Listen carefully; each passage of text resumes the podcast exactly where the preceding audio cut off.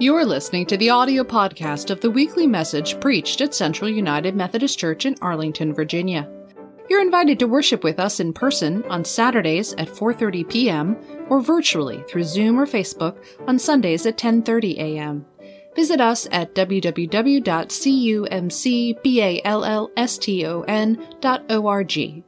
There you can learn more about our congregation and how we worship God, serve others, and embrace all. Good morning. Today's scripture is Genesis 25, verses 19 through 34 in the Common English Bible. Jacob and Esau are born. These are the descendants of Isaac, Abraham's son. Abraham became the father of Isaac. Isaac was 40 years old when he married Rebekah the daughter of Bethuel, the Aramean, and the sister of Laban, the Aramean, from Padan Aram. Isaac prayed to the Lord for his wife, since she was unable to have children. The Lord was moved by his prayer, and his wife Rebekah became pregnant. But the boys pushed against each other inside of her, and she said, If this is what it's like, why did it happen to me? So she went to ask the Lord, and the Lord said to her, Two nations are in your womb. Two different peoples will emerge from your body. One people will be stronger than the other. The older will serve the younger. When she reached the end of her pregnancy, she discovered that she had twins. The first came out red all over, clothed with hair and she named him Esau. Immediately afterward, his brother came gripping Esau's heel, and she named him Jacob. Isaac was 60 years old when they were born. Jacob require, acquires the oldest son's rights. When the young men grew up, Esau became an outdoorsman who knew how to hunt, and Jacob became a quiet man who stayed at home. Isaac loved Esau because he enjoyed eating game, but Rebekah loved Jacob. Once, when Jacob was boiling stew, Esau came in from the field hungry and said to Jacob, I'm starving. Let me devour some of this red stuff. That's why his name is Edom. Jacob said, Sell me your birthright today. Esau said, since I'm going to die anyway, what good is my birthright to me? Jacob said, Give me your word today. And he did. He sold his birthright to Jacob. So Jacob gave Esau bread and lentil stew. He ate, drank, got up, and left, showing just how little he thought of his birthright. This is the word of God for the people of God.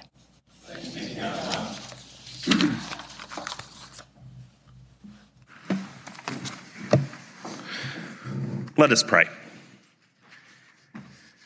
Gracious God, we thank you for the opportunity to be here. And God, we know that your spirit is moving amongst us. We felt it through liturgy and prayer and music. God, I pray right now that we would continue to experience you during this worship service. May the words of my mouth and the meditation of all of our hearts be pleasing to you. Amen. Well, well, well. I know I have, uh, for those that don't know, and I know I've told it before, but maybe you're new watching online. I don't want to make assumptions. Uh, but I have four kids, and I can appreciate some sibling rivalry. In fact, right before I came here, there was uh, a fight that broke out about who was going to be on the Nintendo Switch uh, right before we, we came. And I'm going to tell you right now, there was probably some grabbing of heels and people, you know, I think if someone could have sold their birthright, they would have, if that was as big of a deal as it was uh, back then. Exactly. so we are sitting here and, and we are having this conversation, and there is impatience People, I'm like, you know, I'll give you an extra 15 minutes if this person can go first. No, I can't wait. I can't wait. And in the midst of what was happening with my kids, there was heartache and hurt feelings and people screaming and crying and weeping and gnashing of teeth and all the things that happen when kids don't always get their way. And unfortunately, we are not wealthy enough and their parents are not stupid enough to have five different switches so everyone could have one at the same time.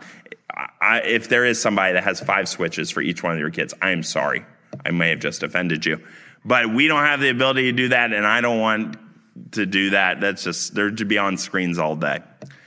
But here's the problem, right? Is in the midst of them fighting over our Switch, our video game console, there were hurt feelings and hurt everything. They did not show God's love to one another. And before we are quick to say, well, that's just what kids do, you should have thought about that before you had four kids if you didn't want them fighting over things. I think that in some ways that this is a timeless problem where we fail to be patient. We want it now. And it's out of this sense of a certain amount of things that we can have, and we have to take as much as we can, because if we don't take it or other people get a piece of it, then we are missing out. We see that throughout history in scripture and beyond.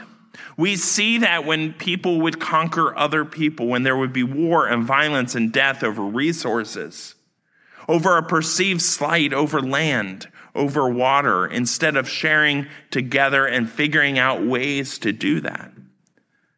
People turn to hurt, people turn to war and violence when they don't have what they think is their way.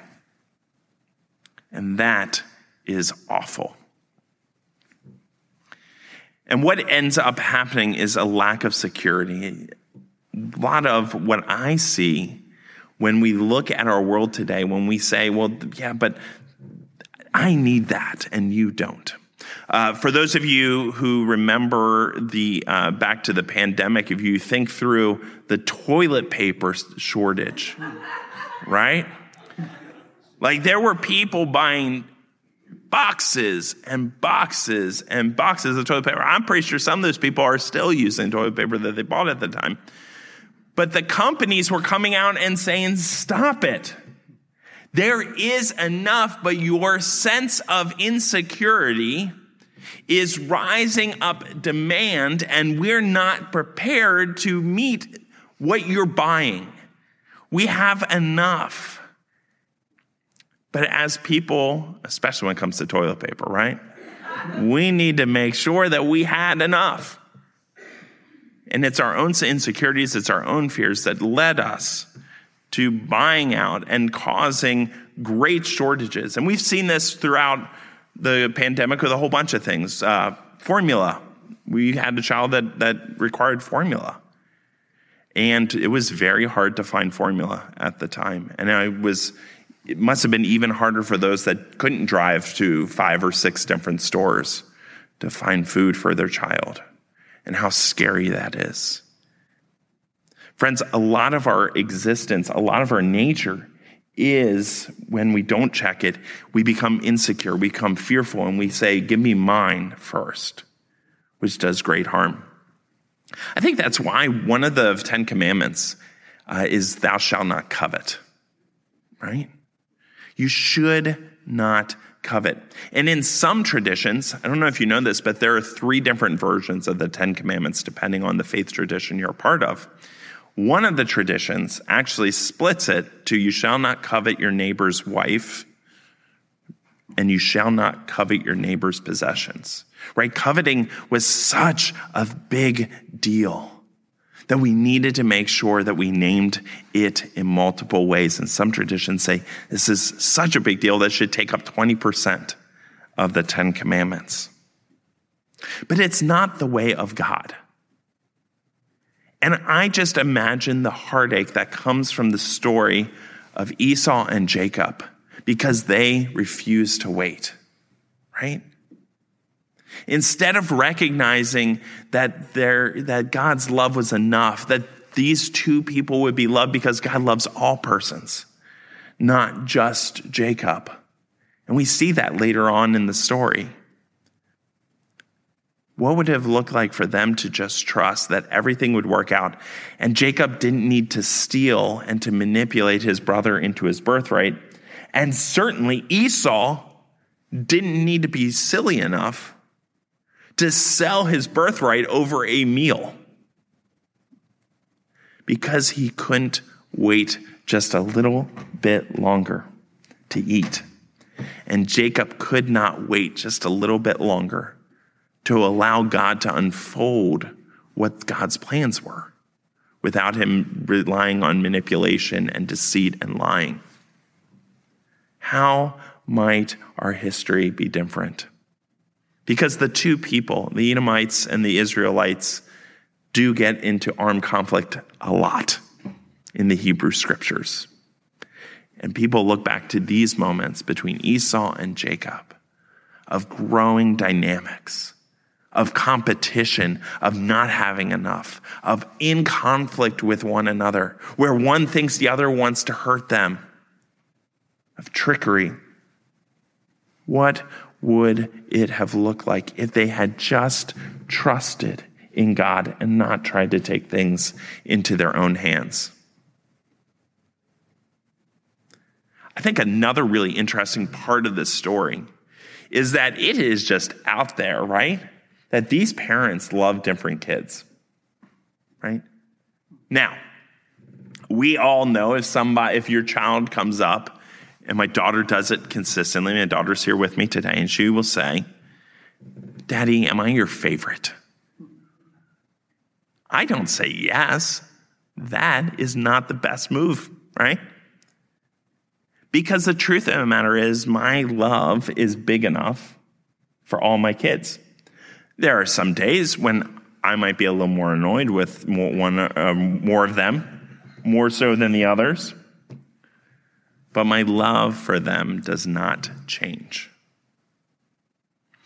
To live in a household where you are told that this person is loved more by their father and this person is loved more than by their mother, I can't imagine what that does to Esau and Jacob and how that plays out in the rest of their story. What kind of harm does that do living in a household where you looked at by your sibling, by a parent, and said, You're not good enough? You're not. I wish you were more like your brother. And friends, before we sit back and we go, of course, we would never do that to our family members. There are times in our church and in our communities and in our faith where we do that unintentionally, where we will look at someone and say, you know what? At least I don't have it as bad as that person. Or, that's not my preference. I don't really like that song, so I'm not coming this week. Or, I don't really care for that preacher. Now, luckily, you all came up. They, they announced it ahead of time, so I appreciate you all coming, even though I'm not that great. But I do think that we sit back and sometimes we say, you know what? I have my preferences. And if my preferences aren't met, we're going to go ahead and not do. I'm not going to really engage. I'm not going to really be in relationship. I'm going to sit here and be upset and be angry and be hurt instead of living out the fullness of what God wants for us. But, friends, that's why so many of our things, our means of grace, the ways in which we experience God, are meant to be done in community. They are, there are things that we do by ourselves. Oftentimes, studying scripture, being in solitude, praying. Those are individual things that we do by ourselves. But there's a number of things that we have to do with one another. Things like celebration. We are called to be a joyful people because we're people of a resurrection.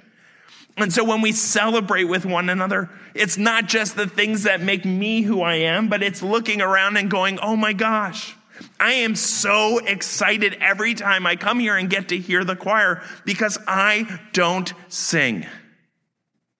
And I miss listening to an excellent choir because on our campus ministry, we don't get that. We don't sing the more traditional hymns. It is beautiful to come here and to celebrate with you all. It is wonderful to come together and to be able to use a space that's not your own, but someone has generously, a church has generously said, please come in here while your church is being renovated and worked on. It is wonderful to be able to celebrate when people share, hey, this is happening in my life, that we should not be jealous and covet that, but instead we should be excited and celebrate that.